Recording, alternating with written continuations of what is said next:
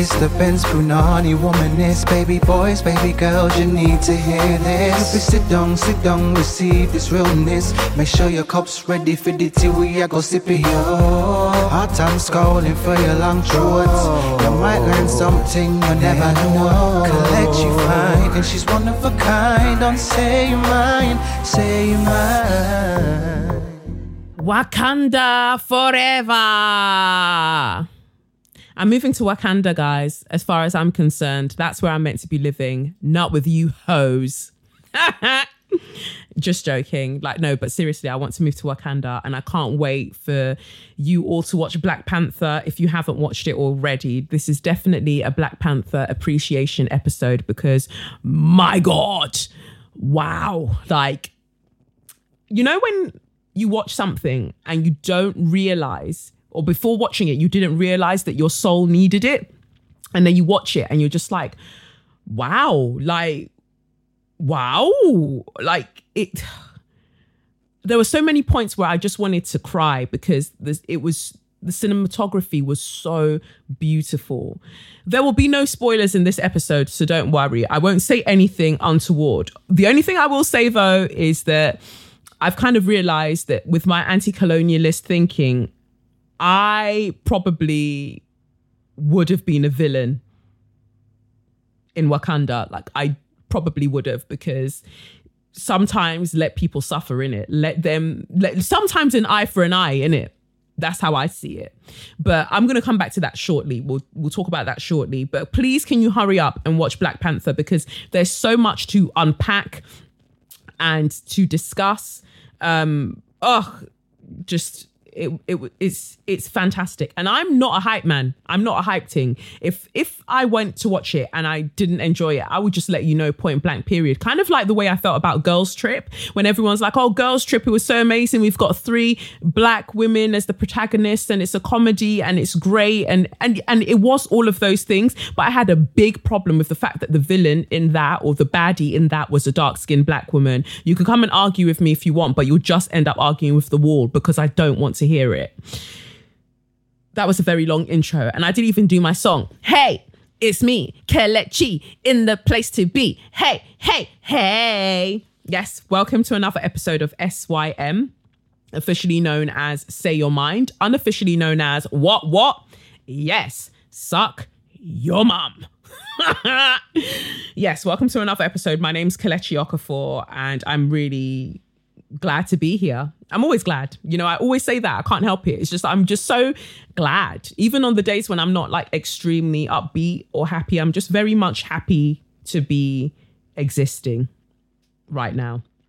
But there's a lot to get through today. Firstly, I want to apologize because last week I was in such a tears and such uh, kind of kerfuffle because of the traffic here. The traffic on the way to the studio was such a prick that I just came here and I was so flustered and I mixed up segments. Like I said, So You Mad when I was meant to say Straw of the Week, but you were all lovingly able to correct me about my own podcast. And you were like, babes, um, so you know, for Straw of the Week, because you said So You Mad, and that's obviously not what you meant. So yeah, thank you for correcting me. The segments definitely are Share Your Magnificence, So You Mad, and Suck Your Mum, aka Straw of the Week. So those are the three segments, and I should do better and know my own freaking segments in my own show.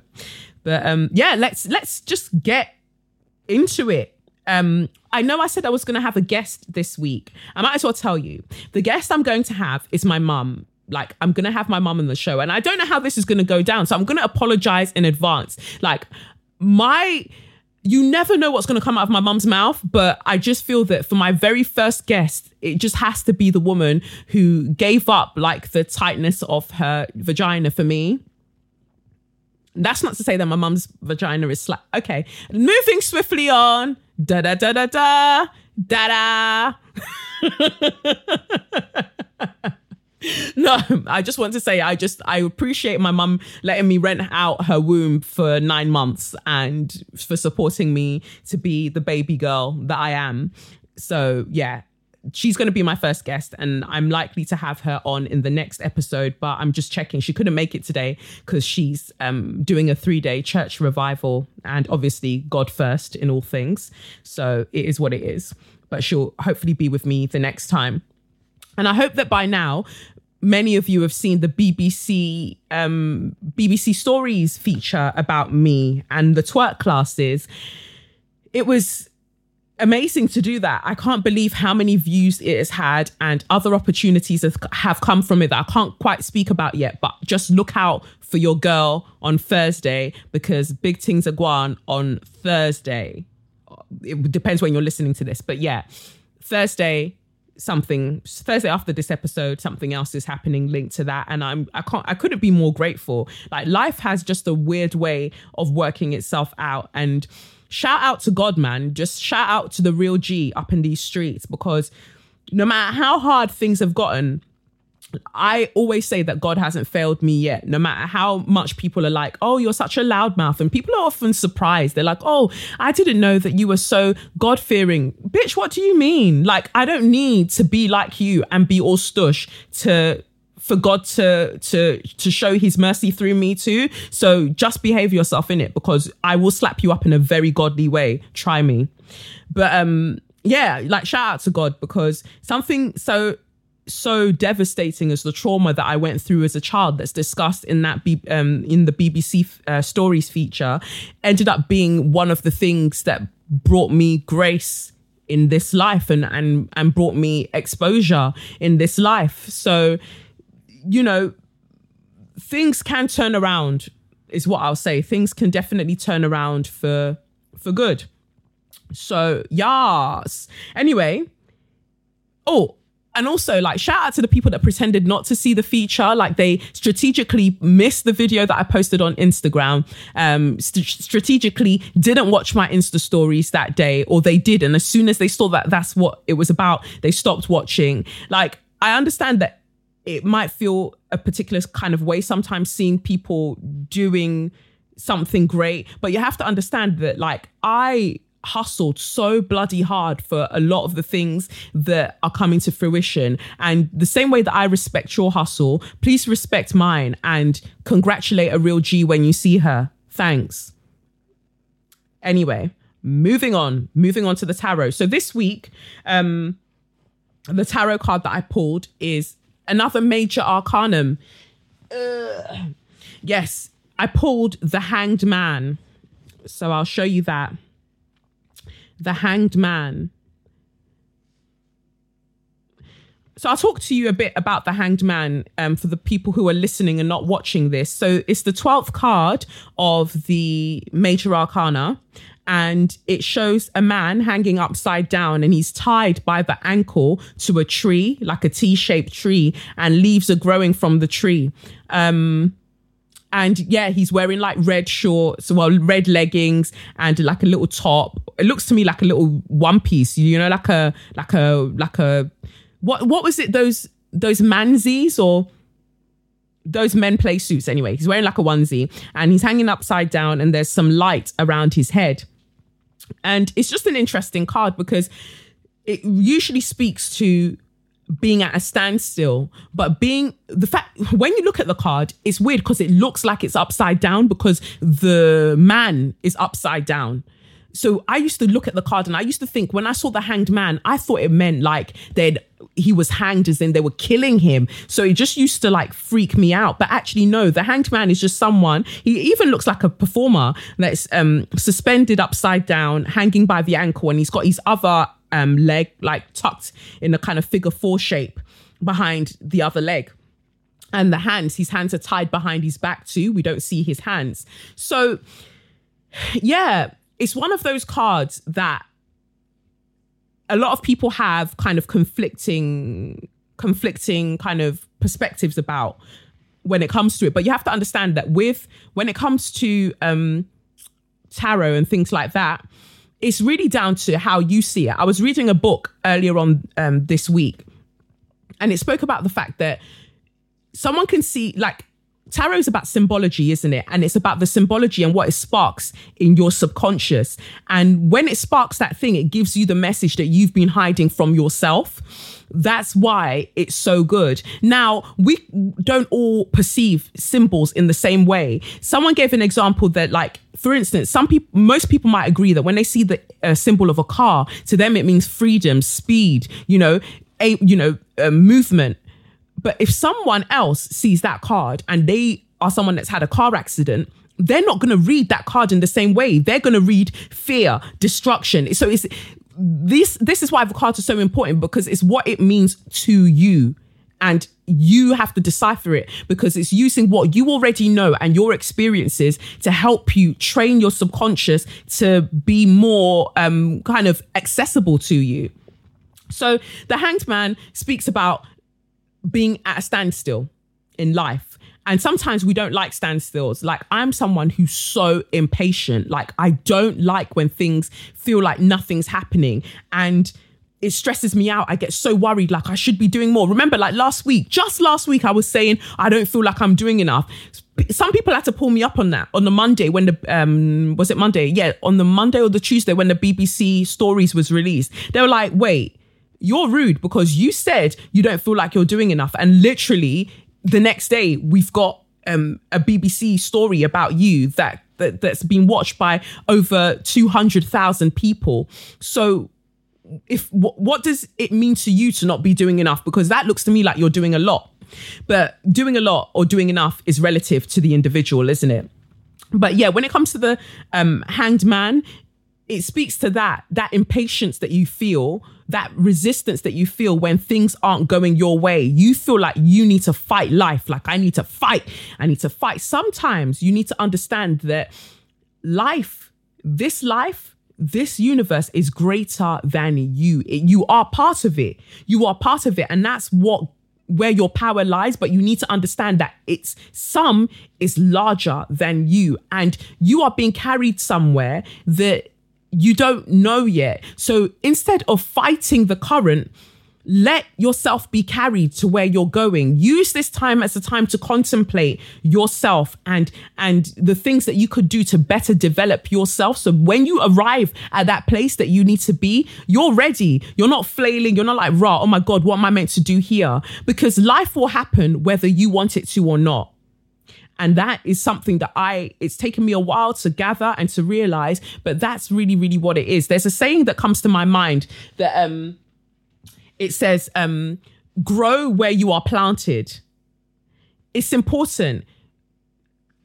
Even if you feel like wherever you are right now is an in between point in your life, use that opportunity as a chance to grow where you are. Like if I look at the card again, when I look at the face of the hanged man, he doesn't look bothered. Like it's he he's resigned himself to the fact that this is where he is right now. But you see light around his head, which means that he's using the time to be introspective and to do the work that needs to be done internally.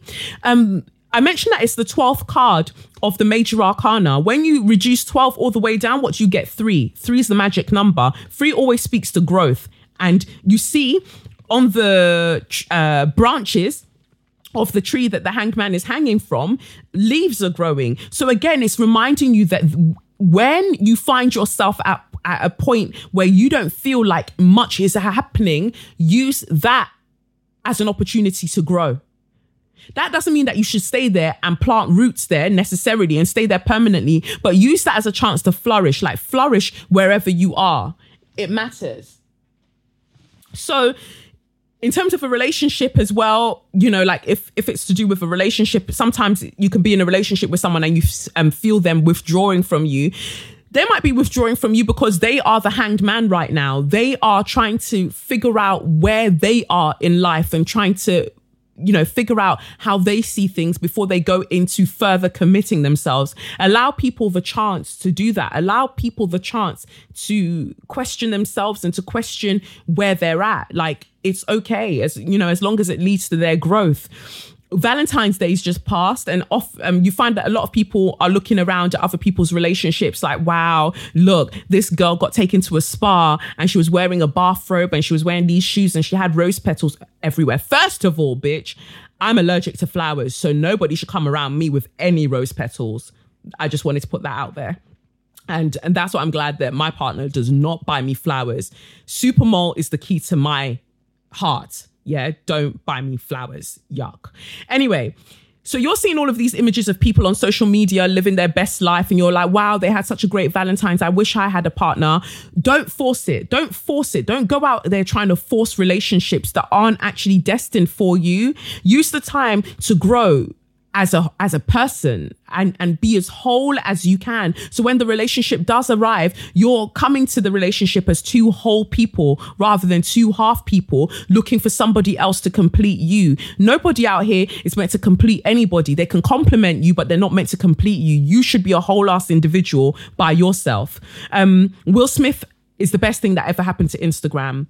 He put up a story today that just spoke to my entire heart. And um, he was talking about a conversation that he had with Jada, his wife, and he was saying that it's funny because they've grown in their relationship because they've realized that your partner, the person that you're in a relationship with, it is not their duty, nor is it their responsibility to make you happy. Your happiness l- resides solely with you. It is your duty on this earth to make yourself happy oh, so then why do I have a partner then? You have a partner so you can both share the happiness that you have that you are finding for yourself. You can share it with each other. So you can share the joy that you are finding for yourselves with each other. It's important to realize that we are all on separate journeys in this life. Even the people that you entered this world with as twins, you you can you can still be on a very very different um journey with your twin or your siblings.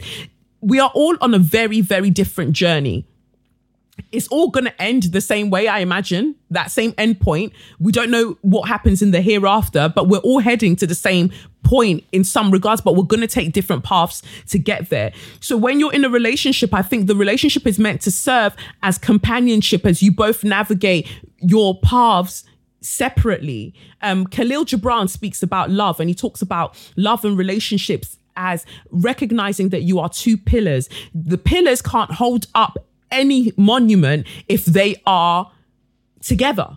They have to be apart because it's in being apart that they're able to uphold the structure. And it's the same for relationships. You need to be apart. You need to let the winds of life be move freely between the two of you in order that you can uphold the relationship, the integrity of the relationship that you're in.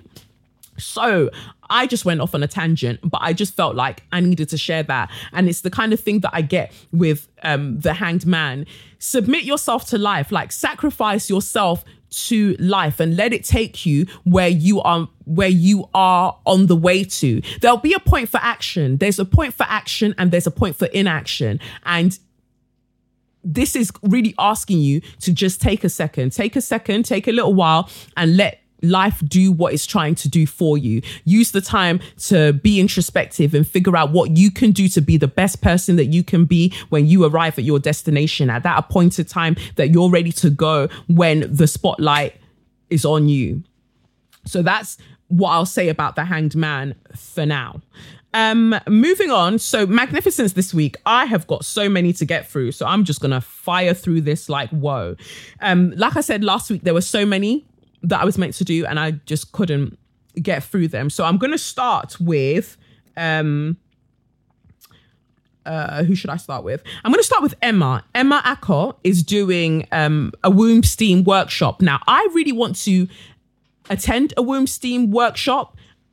I think that it's an apt thing to have as part of Share Your Magnificence because firstly, how does one even do it? I know that it's like a wooden box and you've got a, a cushion on with a hole on top of it, and you put some um, hot water with um, herbs and, and and essential oils and things in the hot water, and then the steam of it.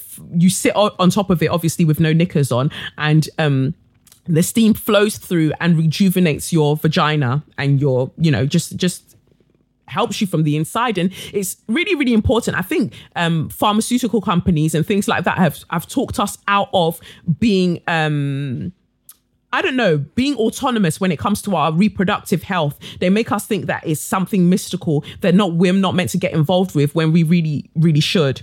So Emma's having a full moon steam circle on Thursday, 1st of March, 2 p.m. to 5 p.m. and 7 p.m. till 10 p.m. at Clandestine Clouds um, in Dalston. Tickets are like 40, between 40 and 50 pounds, but it's important work that, you know, she's doing. She wants people to know that you're using your your womb is a muscle and an organ and so you need to train it and look after it the way that you would any other part of your body so i think that is great and i think she she makes um she makes these steam these steam chairs as well, these womb steam chairs. She makes them as well. So you can like buy one and do it at home. But obviously, do not burn your fucking vagina. Like, be smart. But this is a good workshop to kind of go to to learn how you go about doing that. But I'm really interested. I like, like, you know, playing around and, and seeing things that I can do to aid my kind of in you know my womb health so um i've used those yoni pearls mm, it was okay, but um, I just prefer to use yoni egg. So I have like rose quartz yoni egg that I um, insert inside, and I use it to do my Kegels exercises. And it just it's it's one of those things that's metaphysical as well as physical you know it has physical benefits and metaphysical benefits so definitely do something great for your vagina and i'm glad that and your womb and i'm glad that women like emma are doing these kind of workshops to help us break the taboo when it comes to our own sexual organs or our own organs that we we we take ownership of it and look after it. So big up yourself emma. I think that that's great that you're doing that. Now my next share your magnificence is um from Mary Jo. Now, I was meant to read Mary Jo. Mary Jo sent hers a little while ago, and I was meant to read it this week because my mum would be here, and I wanted to kind of tie it in with how I view my mum. Like, my mum is one of those people that um, she does feminism, even though she doesn't believe per se in feminism. It's one of those things. I feel like a lot of our parents were doing feminism long before the vocabulary came about to define feminism. And I think because of the poster children or the poster women of feminism as we know it now, so many women are like, nah, that's not for me because these women are so repugnant that you don't want anything to do with them, not realizing that it's more than them. And this is obviously why I subscribe to womanism, black feminism, because book, book, that's where it's at. So, um, Mary Jo wrote us, wrote in to share your magnificence, and this is what she said. Um, Hi, Kelechi. First of all, I want to commend you on your work and everything that makes you you because you are such an inspiration. My share your magnificence goes out to my mum it's funny how she regards the feminist movement. She has this adulterated idea about it, and it's all about um, that it's all about women hating men and disrespecting them. And honestly, that's what I believed when I was younger because I'm greatly influenced by her my mum's magnificence shines forth in the fact that although she has such ideas about feminists, she's one of the my best examples of a feminist. When my dad was alive, I remember how he asked her to do the take charge and finish them job because he's a reserved man, bless him. They both started a business from scratch, and before you know it, he built her a school because she was a teacher and she has been at the forefront of its excellence since then. When my dad died, people thought the family would fall and my mum would not be able to execute businesses and other agendas like she did when my dad was alive. But boy, were they wrong. This story puts a smile on my face every time I um, remember it. So the father of my of the girl my brother married is this traditional Ibo man with um, this men are better than women mindset. And during the wedding day, he thought he'd show himself. But when my mum landed, she just slayed them all and hands down um, slayed them all hands down and ignored his misogynistic behavior. After that day, she booted ignored him and he became worried and called my sister asking her why my mum was so cold to him. Um, and she replied that it was because he disrespected my mum by thinking that the fact that she was a woman and recently widowed um, that she would be helpless. And he contacted my mum with all of the praises and excuses saying that he's sorry and that he knows she's a great woman This, along with her strength, the pillar she is in the lives of many, and the fact that she keeps encouraging every woman around her to be independent and ignore the stupid men in their lives, is why I appreciate her magnificence every day. Secondly, my SYM goes to you and the Slumflower, Bob Chidera and the inspiration you've been to me and other women. I mean, you and the Slumflower are the reason I got back on Twitter. Chidera's confidence and education on self love skyrocketed my journey towards self love, and your Say Your Mind podcast is something I look forward to all of the time. It is educative um, and wow, you guys are real gifts from God. Your episode on colonization actually inspired me to write a poem which I post which I've posted below and I hope you like it. It is at this point I also acknowledge my magnificence because I know by God's grace I'm going to do great things. Amen. I have my dreams and I know I will get there regardless of how hard and scary it is. Oh, by the way, the same podcast episode also inspired me to open a Facebook group called Gifts to My Motherland, which is a platform to promote the conversations on topics that are not widely acknowledged in Nigeria, like mental health, abuse, and so on. It will acknowledge the works of people and appreciate the gifts they offer to the motherland. It will encourage creativity in the promotion of the conversations and hopefully over time i'll create an instagram um, instagram account for it as well well that's my sym thank you for reading and thank you again for the inspiration you have been on this new project i'm working on thank you so much mary jo i am um, the first time i read that I could feel a few thug tears stinging my eyes because oftentimes, you know, you wonder, am I just a big mouth? Should I just shut up? And then I read things like this and it reminds me that even if it's just one person that likes what you're doing that's enough you know? So that i'm i'm glad. Thank you mary jo. So i'm just going to read you um the poem that mary jo wrote. My mother is called barren. She is known to be a failure. They do not see her children but when they do they are but her unfortunate offsprings. My mother's children are called retarded they are seen as thugs. Her grandchildren are called illiterate, thugs, unfortunate. My mother's offspring are all but a spectacle. They do not see the smiles of her grandchildren. They are surprised when they see good come from her offsprings. They are the pride of her heart, but they prefer the glories of the unfortunate ones. My mother cannot provide all, but she never knew in receiving help, she trades her dignity, her identity as a mother tarnished. Was my mother not in her youth a beauty to behold? In her virginity fruitful? Were her children not raped before her eyes and left to a point they depended on their assaulters? Is she the only mother whose milk runs dry? Is she hallucinating when she sees her offspring soar? Why is my mother only known to be barren? Wow, is all I can say. Like, Guan Mary Jo, big up yourself. Two slaps on your chest. That was beautiful.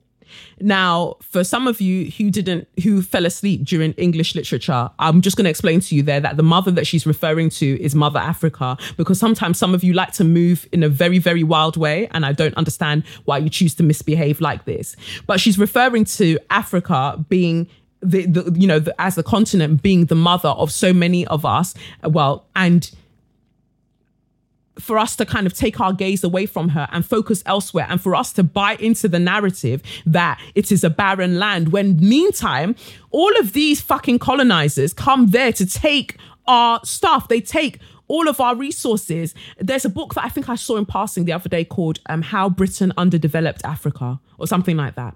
And i i think i've got the title right but i'm going to google it. But i want that book because we need to talk about the structural ways in which so much wahala has been caused to Africa as a you know as a continent yet nobody in the west is taking responsibility for that. They would rather tell us that you know it's just full of poor people it's just barren it's got nothing to offer. But where would your smartphones be without the um, democratic republic of congo? Where?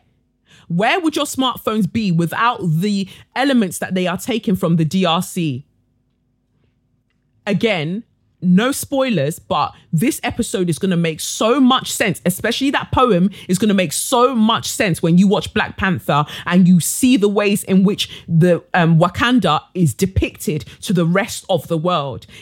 I, uh, I'm not saying anything. I'm not saying anything, but that poem is just so apt because you claim that this place is barren, yet it is what provides all of your sustenance. Isn't that mad? We're going to come back to Africa, the continent, in a bit, but let's move it on. But thank you so much, Mary Jo. Like, I appreciate that. And Chidera, I'm, I'm sure she would agree with me that we both appreciate you so much. So thank you so, so much for that. So, Eliane, my baby girl, who's currently living in Canada, she sent me a quick shout out for um uh, for Eugenia. So I'm just gonna read that out as well. Um, Eugenia Duodu, um, she works in STEM and she's been doing she's built up visions of science which is um organization. She's built it up from scratch and she has used it as a way of sharing her own experiences of being a black woman in science and used it to inspire a lot more to start following in her footsteps. Um, so she basically helps like young people from lower socioeconomic and marginalized communities um, who are wanting to get into science this is also really, really good when you watch Black Panther, but I'm going to shut up. Really sorry, but everything is just related to Black Panther. Oh my God. Wow. Um, but um, Eliane writes here, I'm going to put also Eugenia's link and um, for the work that she does, I'm going to put it in the caption so you can grab it from there. And she's also done a TEDx talk. So I'll put that there as well. Um, Eliane says, I may or may not have spoken to you before about the severe problem of lack of representation, especially of Black people in science and technology, engineering, and maths. Um, but our fields suffer the most from systemic bias because everything from education to recruitment practices um, present barriers for young black people wanting to pursue sciences. What Eugenia does is to create a community outside of those structures to create support and resources to inspire and support those who want to continue in these fields. Apart from this, Eugenia is also an incredible woman who gives a lot of time for initiatives that support her community um, to bring more res- resources to them or generally just creates more opportunities for them. I have huge amounts of respect for her, and I think she deserves a shout out for all that she does. Thank you, Eliane, my babe. And obviously, Eugenia, we appreciate you. That that's fantastic what you are doing. Like it means a lot. I re- representation matters. I was when I was at school, I was made to feel like I was too dumb to uh, to pursue maths or um, information technology and uh, you know ICT I, I, was made to feel like I was too dumb to do those things which is wild because I look at my grades and I got top grades for a lot of these things but it was the attitude around me getting the top grades almost like wow you did so well you know at that time. But I keep doing well at that time all of the time. So what what exactly are you saying Kathy? So it's it's just weird. It's just weird how people can like deter you from these these things. So it's great that someone is out here wanting us to not be deterred by these things. So thank you, Eugenia, for the work that you're doing. Now I'm so excited. We are moving to So You Mad? oh, because this week packs a punch. I'm really glad that as much as people are sending me um, letters for Share Your Magnificence, I really enjoy that you are all now sending me letters for So You Mad because more time you're choosing things that I was going to speak about anyway, but I appreciate that you also feel the collective rage that I feel when I see these things. So we're going to jump into the first one. And this is sent by Corey that was meant to actually read last week regarding Black Panther, but I'm glad I didn't because I wanted to have seen it first. And now I've seen it. We can talk about it. So this is from Corey Downs. And I just really, really appreciate you. Um, Hold on one moment. So, Corey writes Hi, Kelechi. Hope you're all good. First of all, I wanted to say thank you for doing your podcast. I've been following you for a while and learned a lot listening to you and reading your tweets. Your podcast is awesome. So thanks for putting in the time and sharing it with us. My pleasure. Thanks. Um, I also wanted to share a, um, a, potential topic with you. Maybe you will see Black Panther by the time you record your next podcast. But I saw this tweet that really irked me. the picture is attached. I'm paraphrasing, but essentially, it's a guy complaining about the fact that Aquaman, led by a Polynesian star um, in Jason Momoa um, and an Asian director, won't receive as much support or hype as Black Panther has. This annoyed me and a few others in the comments below the tweet, as it seems that as Black people, we can't enjoy anything without being made to feel bad about the plight of others. This compounded with the fact that A, the Asian stroke Polyne- um, Polynesian community is a large one that could big up the movie themselves. B, Jason Momoa has a history of saying some problematic shit. And C, the searing amount of anti blackness prevalent within Asian communities got me really, really pissed off. This is funny because this seems like a, a, a theme today. You're going to know why when I read the next letter that we've got for So You Mad, but I'm just going to continue with what Corey has to say. It's frustrating because as black people, I feel we are the first to point out injustice wherever we see it being done to anyone, but often that isn't reciprocated. I also find that quite a lot of the time, um, quite a lot of the time, people from Asian communities weaponize disappointment in situations when it appears we don't stand up for them, knowing that they not only turn a blind eye to our plight, but at times perpetuate anti-blackness themselves we are hyping Black Panther because it speaks to us, and a film of this magnitude with a predominantly black cast and crew has been made um, has been a long time coming. I'm sure once Aquaman comes out, the Asian and Polynesian communities could do the same. Why should it be our job to do it for them? I don't know. Lol. Keen to know your thoughts and thanks for reading. I know it's long. Haha. Thank you, Corey.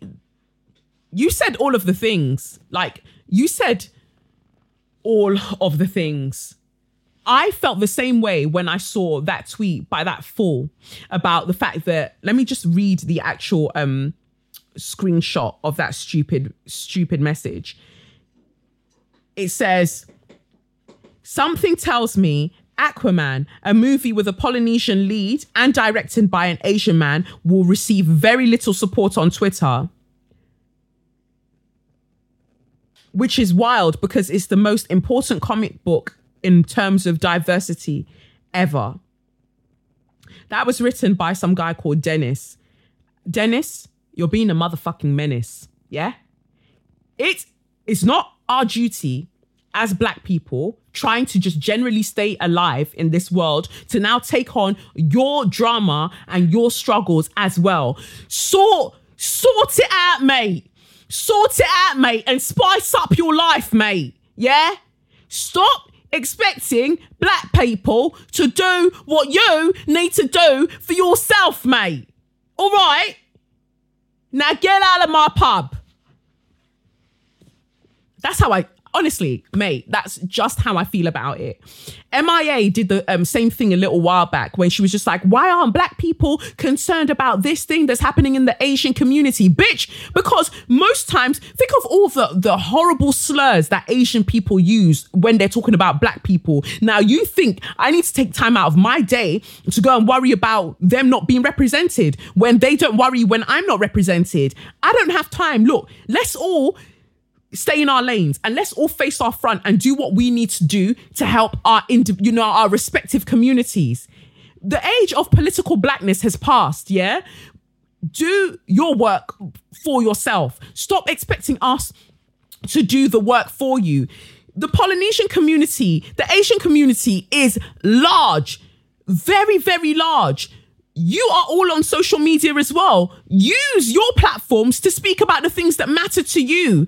Black people have been so underrepresented in Hollywood for so, so long, underrepresented and misrepresented for the longest amount of time. Something like Black Panther comes out and we just want to celebrate. Can we just not have nice things? Why? Why do you want to come and rain on our parade with your nonsense? There's another guy that now tweeted um earlier on this week and he said, wow, wow, so much for African pride when Black Panther was filmed in Atlanta and South Korea. Huh. I said, wow. This bitch obviously thought he made some points. You know when someone thinks that they are spitting bars, like they are spitting flames, like he really said something that's make, going to make our hearts do chuku. You didn't say shit, you dickhead. Someone rightly said to him, Well, wow, so much for Star Wars, a film based in space when it wasn't actually filmed there. And I thought that's the response that you need because you know that Africa as a continent doesn't have currently certain infrastructures that's needed to pull off a large scale um, comic movie such as that. You are aware of this. A lot of these things were done in the studio. We know that. But why do you have to ju- just come and be a soggy boots about the whole thing? Like, can't you just be happy that we've got something and we're enjoying it? Like, for an, when more people have watched Black Panther, I'm going to talk about some of the things that I found problematic in how it's been um, promoted on social media, like people conflating it with the Black Panther movement. I don't like that because at the end of the day, this film is still serving a capitalist c- culture, and capitalism, in essence, can only exist because of racism.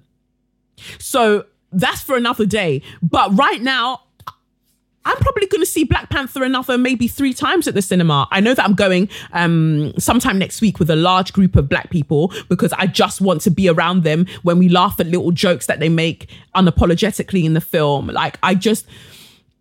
I want to enjoy this moment for as long as I can. I don't think you understand what it means for someone like me who's an actor to see a film like that. It lets me know, you know what, watching Black Panther you know in terms of how it's filmed and costume design and how it you know how it's been executed it's the same way i feel when i watch viola davis act. Viola davis is everything. I will venture to say that viola davis is the best motherfucking actress of our entire life. In fact it really um aggravates me when people say she's the black Meryl Streep. She mentioned that recently that everyone will say to her, like, oh wow, Viola Davis, you're the black Meryl Streep. But you don't want to pay her like you pay Meryl Streep. Run me my check, bitch. If you're gonna keep comparing me to Meryl Streep, give me Meryl Streep money. But you're not. It's like, oh wow, wow, you've won these Academy Awards, you've done all of these things, but no, you're still a black woman, so we're only still gonna pay you this much. Viola Davis, you can argue with me if you want to, but like I told you, you'll be arguing with the motherfucking wall. Viola Davis is without a doubt the best actress of our entire generation. I don't mm, close your mouth if you feel like arguing with me because it's not up for debate. Her skill, her craft is unlike anything I've ever seen in this life. When I watch Viola Davis act and I see the roles that she's able to play, it gives me hope that one day that will be me. I don't know how it's going to happen, but one day that will be me. Like I am going to, me too, I'll make the, the way that Viola Davis cries and makes that snot come out of her nose and it's doing blah, blah, blah, blah, blah, all down her lip. I will learn how to do that. I will sit in front of the, the mirror and cry until the bogey starts coming out of my name, nose because I want to be like Viola Davis. She is incredible. And so when I watch Black Panther, honestly, I've spent the past few days when I'm alone in the flat, I've been practicing fight moves for when they call me to come and be in it because me too, I want to do boom, boom with my spear and be like, Wakanda forever. I, I, you need me to shave my head? Way ahead of you. I'm ready. I, I will do whatever is necessary to be in Black Panther 2. God, from this podcast to God's ears, please let me be in Black Panther 2. I don't even need a speaking role. I just want to hold a spear. I would preferably like to be a villain because I really enjoy playing villainous roles. I think that I was born to be a baddie. So I would really enjoy that. But look, honestly, if you want me to be a rock, I will be a rock in Wakanda. I will be a stone. Like I will be a rhino. I'm okay with whatever you want to give me. But me too, I must see Wakanda in this lifetime. So what I'm saying by that is that like representation matters so much because me at my big, big age, I I tapped into this childlike energy when I was watching that film because it made me feel like, yo, you too can be a superhero. Like you can. And I didn't have that growing up. And it does so much for one's self esteem to see these portrayals. Like it does so, so much. So let us just have our things and just enjoy it for what it is. Leave it alone. That's all I wanted to say about that. But moving on from So You Mad for the Black Panther, we're moving to another So You Mad. And we're still talking about, would you have guessed it, the Asian community and their anti blackness and why they won't let black people enjoy their things. But this time, we're talking about the Nike advert. So, if in case you haven't seen it, there's a Nike advert that's come out um, where Giggs is in it and all of these, you know, like uh, pop culture kind of like black people are in it. And it looks really, really good. It's well filmed, it's well executed, and it's great to see um, black people in an advert for Nike having fun.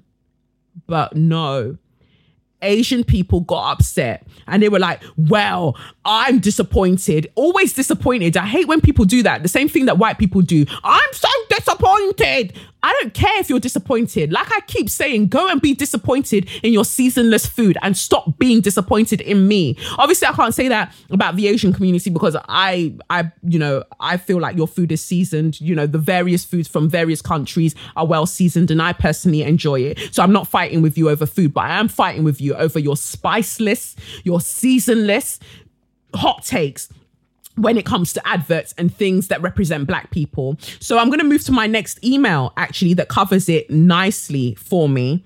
Let me just scroll up. Big up girls.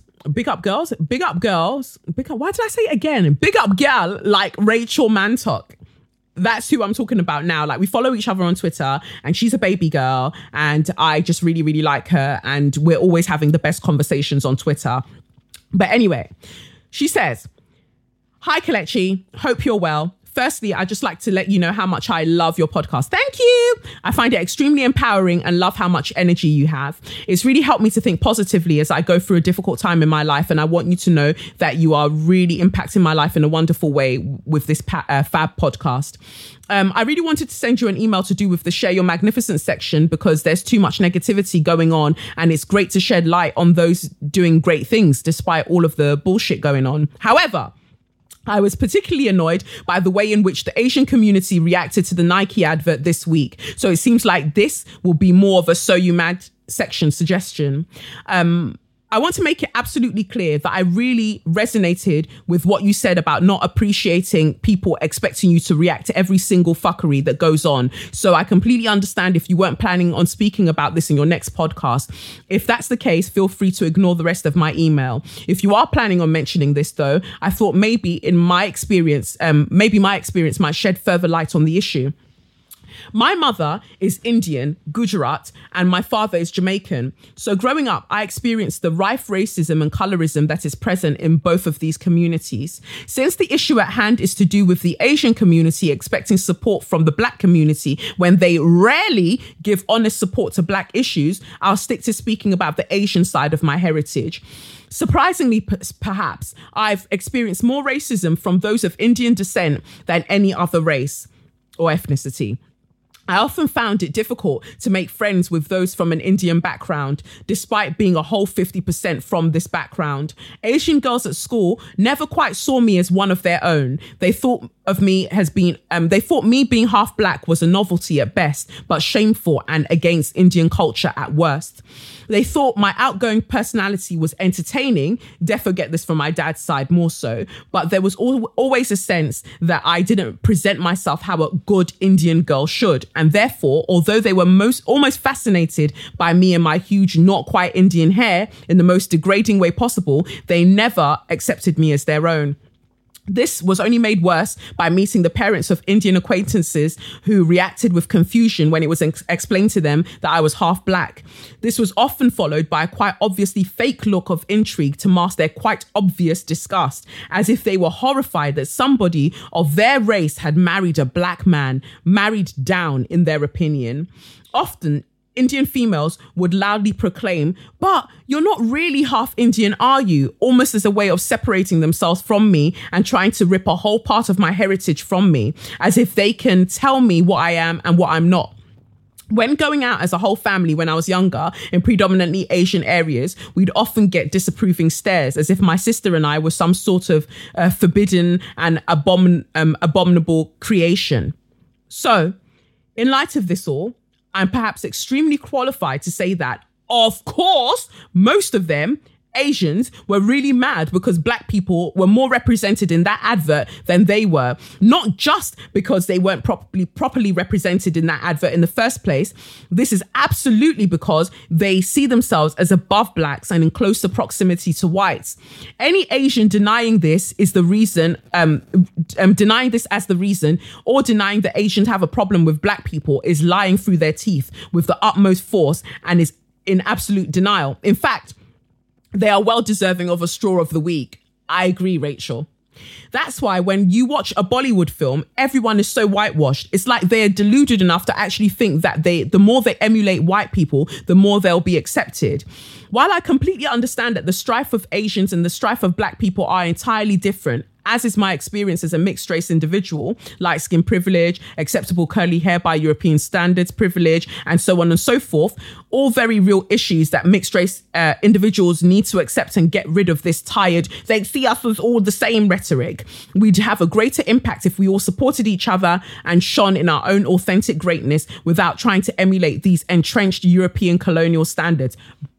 Big up yourself, Rachel. Love that. Anyway, let me continue. There's a reason why Indians often encourage or don't mind when their uh, children marry white people, but nearly always have an issue when their children marry somebody of black heritage. It's simply because they think marrying white is marrying up and marrying black is marrying down. I'm sure I'll be enthralled, and so here for whatever you planned uh, for your next episode of um, for the So You Mad section on your next podcast episode, regardless. But if you are planning to speak on this issue, please don't hold back and feel free to use my experience to further back up what you have to say. If you see fit. Keep doing what you're doing. Kindest regards, Rachel.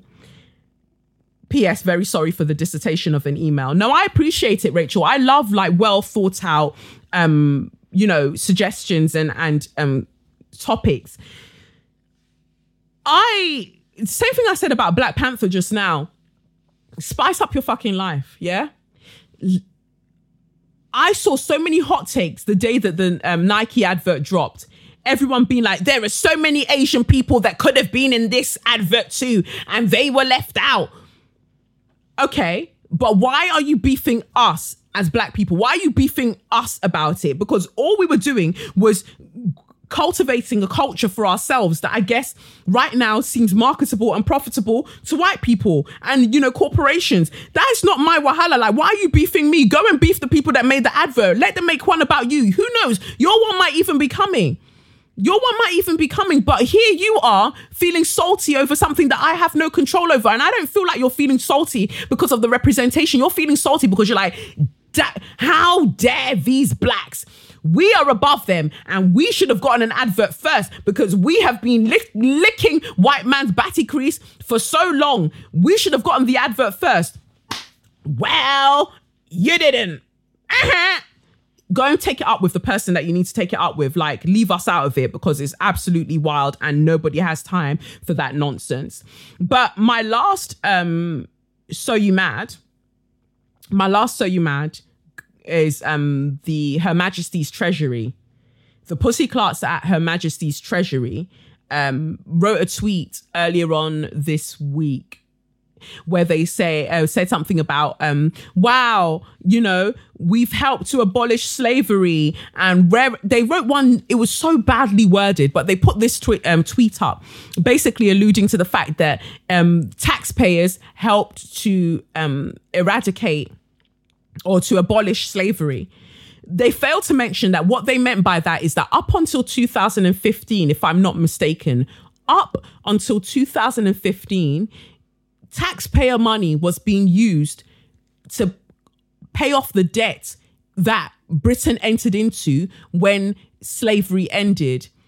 What I mean by that is, in case you weren't aware, when slavery was abolished in Britain, people were compensated for the fact that slavery had been abolished for all the hardship that they were you know that they had faced and would face as the as the you know now that slavery is gone or you know what I mean by that is that slave owners were compensated for slavery ending, not the slaves, not the enslaved Africans. No, the people who were compensated for slavery ending were the slave owners. And it was such a massive debt that it cost this country that they've been paying that motherfucker off all the way up till 2015. And these fools thought it would be apt to tweet about it as if it's something to celebrate. Like, why are you all so fucking stupid? Like, what is wrong with you? Who is dealing with your social media that let you feel like this is a is it's an appropriate thing to put on social media? Like, it's so wild to me. Like, you're boasting about the fact that you've recently finished paying, you know, you've recently finished paying off the debt that you incurred from paying off slave owners when slavery ended. You didn't not the people who were treated as less than human, who were treated as like cattle. No, not them. Not the people that were tortured and raped and all of that and and killed. No, no, let's pay the slave owners for the inconvenience of no longer having the property that is also known as humans. It really bothered me on a level that I can't even begin to articulate because I just, I want to have a one on one with some of these people just so I can just distribute five slaps. Five slaps boom, boom, boom, boom, boom for all of these people individually. I just want to slap people five times, not six, because that's overdoing it. I just want to slap them five times, all of them respectively, because I want to just slap some sense into them because their behavior is regardless. Where are our reparations? Where are my motherfucking reparations? That's what I want. Where are my reparations for colonization? Where are the reparations for slavery? There are millions of people that deserve money. Where is our money? In fact, let's say even hundreds of thousands of people that deserve money, but we know it's millions really, who deserve to be paid. If you can subject yourself to paying off a debt that took you all the way up until 2015 to pay off. Why don't you subject yourself to another debt for another 200 years and pay the people that were actually traumatized by the fucking events, these historical events? Pay us, run me my check. We that, that that is the theme of this episode apart from Black Panther. And actually it relates back to Black Panther because this is why I empathize with the villain in Black Panther because an eye for a motherfucking eye because the treatment that black people have endured throughout history is unlike any other. It's unlike any other, and I stand by that fact. There are other atrocities that have happened throughout history and continue to happen, but none can compare to the transatlantic slave trade. None, as far as I'm concerned. And it's actually quite mad. And so you could fast yourself up to pay pay these slave owners, pay us, pay the people that were colonized Pay the people that were ripped away from their uh, homes and taken to other countries and made to just be workers. Pay those people. How about that? That's what we now want because you're you're you, you're feeling like a big person. You're feeling like I want big guys, I want big girls by boasting on Twitter that wow, we use taxpayer money to to abolish slavery. Yeah, whatever. I'm still waiting for the money. And this goes also to the people that like to say, "Oh, why are you talking to me about racism? I wasn't actually benefiting from it. I didn't get anything from it. Wah, wah, wah. As far as I'm concerned, if you are well off in this country, you're English person, well off in this country, middle class or above or whatever, you directly benefited from the slave trade because that's how your family made their wealth. And you cannot tell me otherwise. You can find um, ways to talk about it and to avoid the subject, but I can promise you that if we trace it all the way back, your family made their money from black people being enslaved. So for that reason, you are directly benefiting from it now. You are benefiting from it right now. So I don't know how you want to do it. Whether you want to change my your bank account details to my bank account details, but your granddad, the next time he wants to drop you a little money for your birthday, I want to before I open my eyes, I need to see that money in my bank account because bitch, you owe me. That's as far as I see it. Now, let's move to the next se- section, final section. Suck your mum, S Y M, aka straw of the week. Uh, so we've got. Should, should we have a vote again? No, I don't think we should have a vote again. I'm just going to tell you like the three people that I think, or the three three, one organization and two types of people that I think straw of the week should go out to. So the first one is obviously Oxfam. You knew, you knew that I was not going to leave Oxfam out of this podcast. Oxfam, fuck you. Fuck you. Because I cannot believe that actually I can believe, but you know, I cannot believe that they have the cheek to try and talk their way out of this or, or to try to talk their way out of this, I think is absolutely wild. So, in case you don't know um, about what Oxfam have been up to, um, let me just bring this up now to read to you. The man at the center of the sex um, sexual exploitation scandal um, with Oxfam um, was actually dismissed by another um, international aid development organization years earlier for similar misconduct. So um, Roland van Hauwermeiren was, um, or Hauwermeiren, however you pronounce his ugly colonizer name, um, works at Oxfam and he's the director of um, wherever they've sent him to. So he's been in Chad and he's been in Haiti. And basically, while he's been in these places, he's been using his Oxfam money, I imagine, to have sex parties with the local sex workers. And I'm sure that he's done even worse things than that.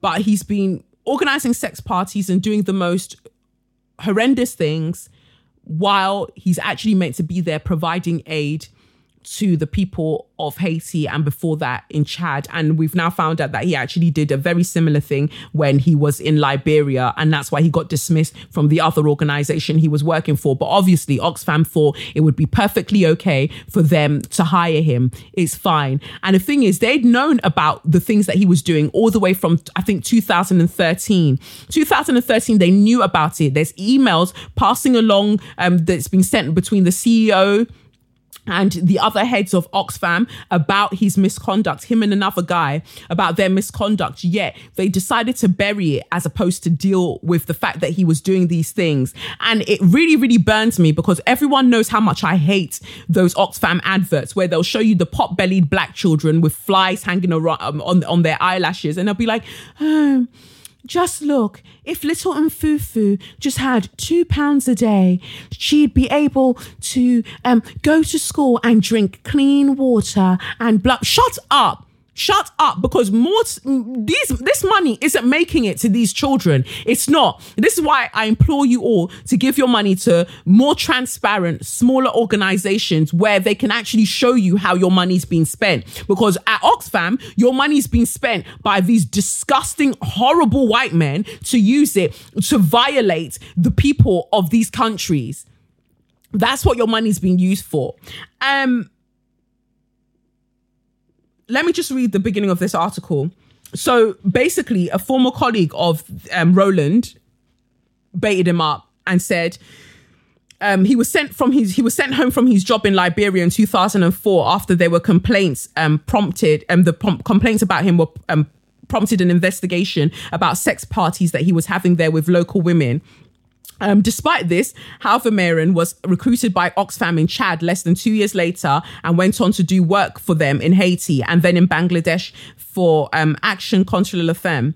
The um, Swedish government's aid department, alerted in 2008, also missed an opportunity to bring his behavior to light and um, even went ahead that year to fund Oxfam's Chad project under his management to the tune of about $750,000.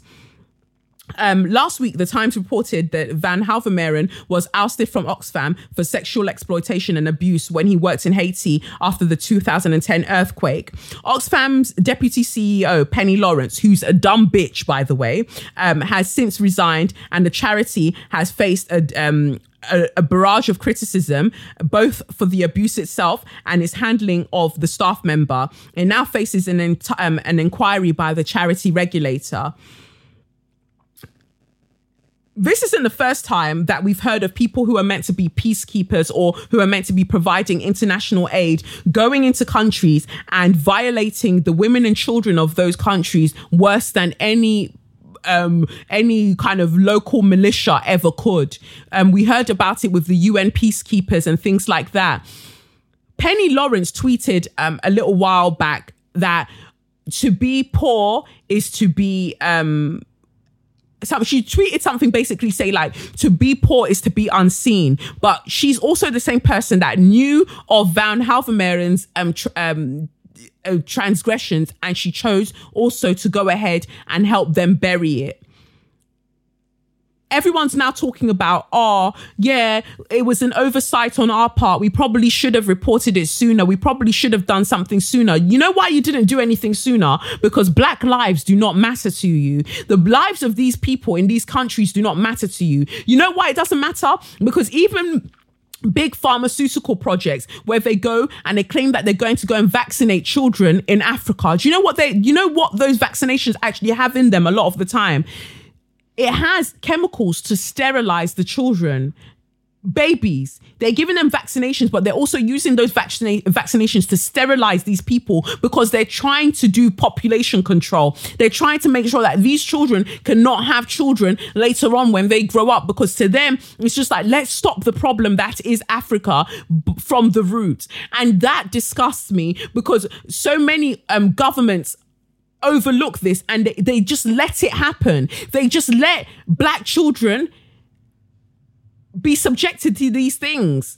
It's it's really really upsetting to me that nobody cares. Nobody's speaking up. Nobody wants to do anything to help these children. And it's um you know it's fine because at the end of the day you know we're providing them with water and we're providing them with schools. So because you're providing those things allegedly that means that you can rob them of their childhood and you can rob these people of their humanity. Not on my motherfucking watch. So as long as i can i will keep disrespecting and undermining oxfam and charities and not-for-profit organizations like them because they're not doing the work that they claim that they've gone there to do. Instead, they're going there, they're um, sexually assaulting um, women and children, and sometimes even posting the um, the videos on porn sites. I, I've I've seen it with my own eyes, and I'm quite frankly disgusted.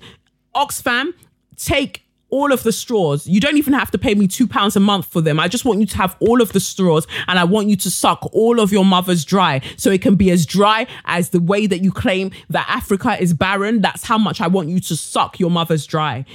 It's disgusting. The other two are very, very quick. My straw, I have another straw for people who like to tag me in tweets and Instagram posts um, written by people who don't like me. Oh, Kelechi, look what this person said about you that doesn't like what you're doing because I got quite a few of them um, when this BBC, you know, this BBC feature came out about my twerk classes. Um, people, and it's happened so many times before where people will send me DMs and be like, oh, look at what this person said about you. Like, oh, I can't stand that Kelechnekoff bitch. Or she hates people. Why is she always con- um, complaining? She seems so angry all the time with men. She, she hates white people. That girl's crazy. Why do you, as someone who follows me, why do you deem it necessary for me to see these things? What what exactly are you trying to do? Does your life lack joy? Does your pussy lack lubrication that the only thing that you can find to do with your spare time is to send me messages that should hurt my feelings? You are not stable. You are not emotionally stable. Like you need to go and take it up with the God you serve to to to not spread negativity. I'm out here fully aware that there are lots of people that don't like me, but they don't need to like me because the one force that matters in this life that needs to like me is God. And God thinks I'm great. God thinks I'm all right. So that's enough. Don't send me bullshit about people that don't like me. I don't care. My next straw goes out to men at the gym who look like overgrown baby elephants that feel really, really intimidated when they see me and they see my muscles and they see me lifting heavy weights. So I had an incident today when I was at the gym and I was deadlifting, um, you know, I was deadlifting heavy weights and one guy just got so offended. Basically, you know, his girlfriend was looking at me in awe and he was like, Oh, don't, don't look at her. Don't look at her. She looks like a man. Oh, well, at least one of us does, babe, because you're obviously not looking like a man enough for your boo. And that's why she's looking at me and my muscles and she's enjoying it, baby. She's loving it, baby. because you can't provide it because you're there wearing your weightlifting belt and your tummy is hanging over the belt like your flab is hanging over the belt but you have the motherfucking cheek to look at me as I'm in this PureGym living my best life and you want to talk about I look like a man. Well, one of us needs to because you look like a motherfucking dumpling, you dumb bitch. Focus on that. I can't stand men who are intimidated when they see a woman being physically strong. Like, most of these guys, they're big and hefty. They've got no actual strength. They're just big. So they're using mass to offset mass. I'm 70 kg. I'm at the moment lifting, deadlifting about 140 kg. I had to work so hard to get myself to that point where I'm lifting double my body weight. I put in so much work. So I don't think you understand how hurtful it is to have achieved something so great for me as a personal achievement and someone looks at me and instead of being like, you know what, I respect it. I respect her hustle. Well done. It's, uh, she looks like a man. Yeah, okay, fine. Thank you. Thank you. I'm I'm I'm more than happy to look like a man if it means that I can do these things that I'm doing. That's what matters to me. So if you are dating a guy that gets genuinely offended when he sees girls with muscles and he wants to instantly say, oh yeah, she looks like a man. You're dating a fucking pussy. You're dating a pussy Clark bitch. That's what you're dating. You're dating a man who is so fragile in his masculinity that it scares him to see a woman that can hold her own. That's who you're dating. And I implore you, if you are dating these guys, tell them about me, show them my picture, and tell them that if they ever see me at the fucking gym, never to say anything to me because I'll send your boyfriend back home to you and I'll and he'll be crying. I'll make him cry like the little bitch that he is. That's what I'll do. Warn your man, warn your boo. I don't even know why you'd be dating an idiot such as that in the first place. But if you so happen to, let him know about me that I'm not the one that you should be doing that nonsense with. So a straw definitely goes out to these guys. Use it. Use it for your protein shake. Use it for your for your for your pre-workout. Use it for whatever you deem fit. But the one thing I really want you to use it for is to suck your mother. That's what I want you to use it for. So that brings this week to a close. That's everything I wanted to say. Big up yourselves for listening big up yourselves for still existing. And like I said with the tarot of the hanged man, just let life carry you for a while. Let life just flow, flow with life. Be a li- be a leaf on the stream of the universe's consciousness. It'll take you somewhere great. I'm I'm very very sure of it. It might feel very very um, tempestuous right now, but it's carrying you somewhere great. Um, the links for some of the people I've mentioned will be in the captions. And that's pretty much it. I have been Kelechi Okafor, and this has been SYM, officially known as Say Your Mind, unofficially known as What What? Yes, suck your mum. I wish you all a fantastic week until we speak again. Thank you so much for listening. You can follow me on at Kelechnekoff or on at Say Your Mind Pod and send your questions and your suggestions and everything else to sym at KelechiOkafor.com. I appreciate you all greatly. Go ahead and be great. Wakanda forever. Peace. It's the Benz Brunani womanist, baby boys, baby girls, you need to hear this. If sit down, sit down, receive this realness. Make sure your cup's ready for the tea, we are go sip it, yo. Hard time scrolling for your long shorts. You might learn something you never know. Collect you fine, and she's one of a kind. Don't say your mind, say your mind.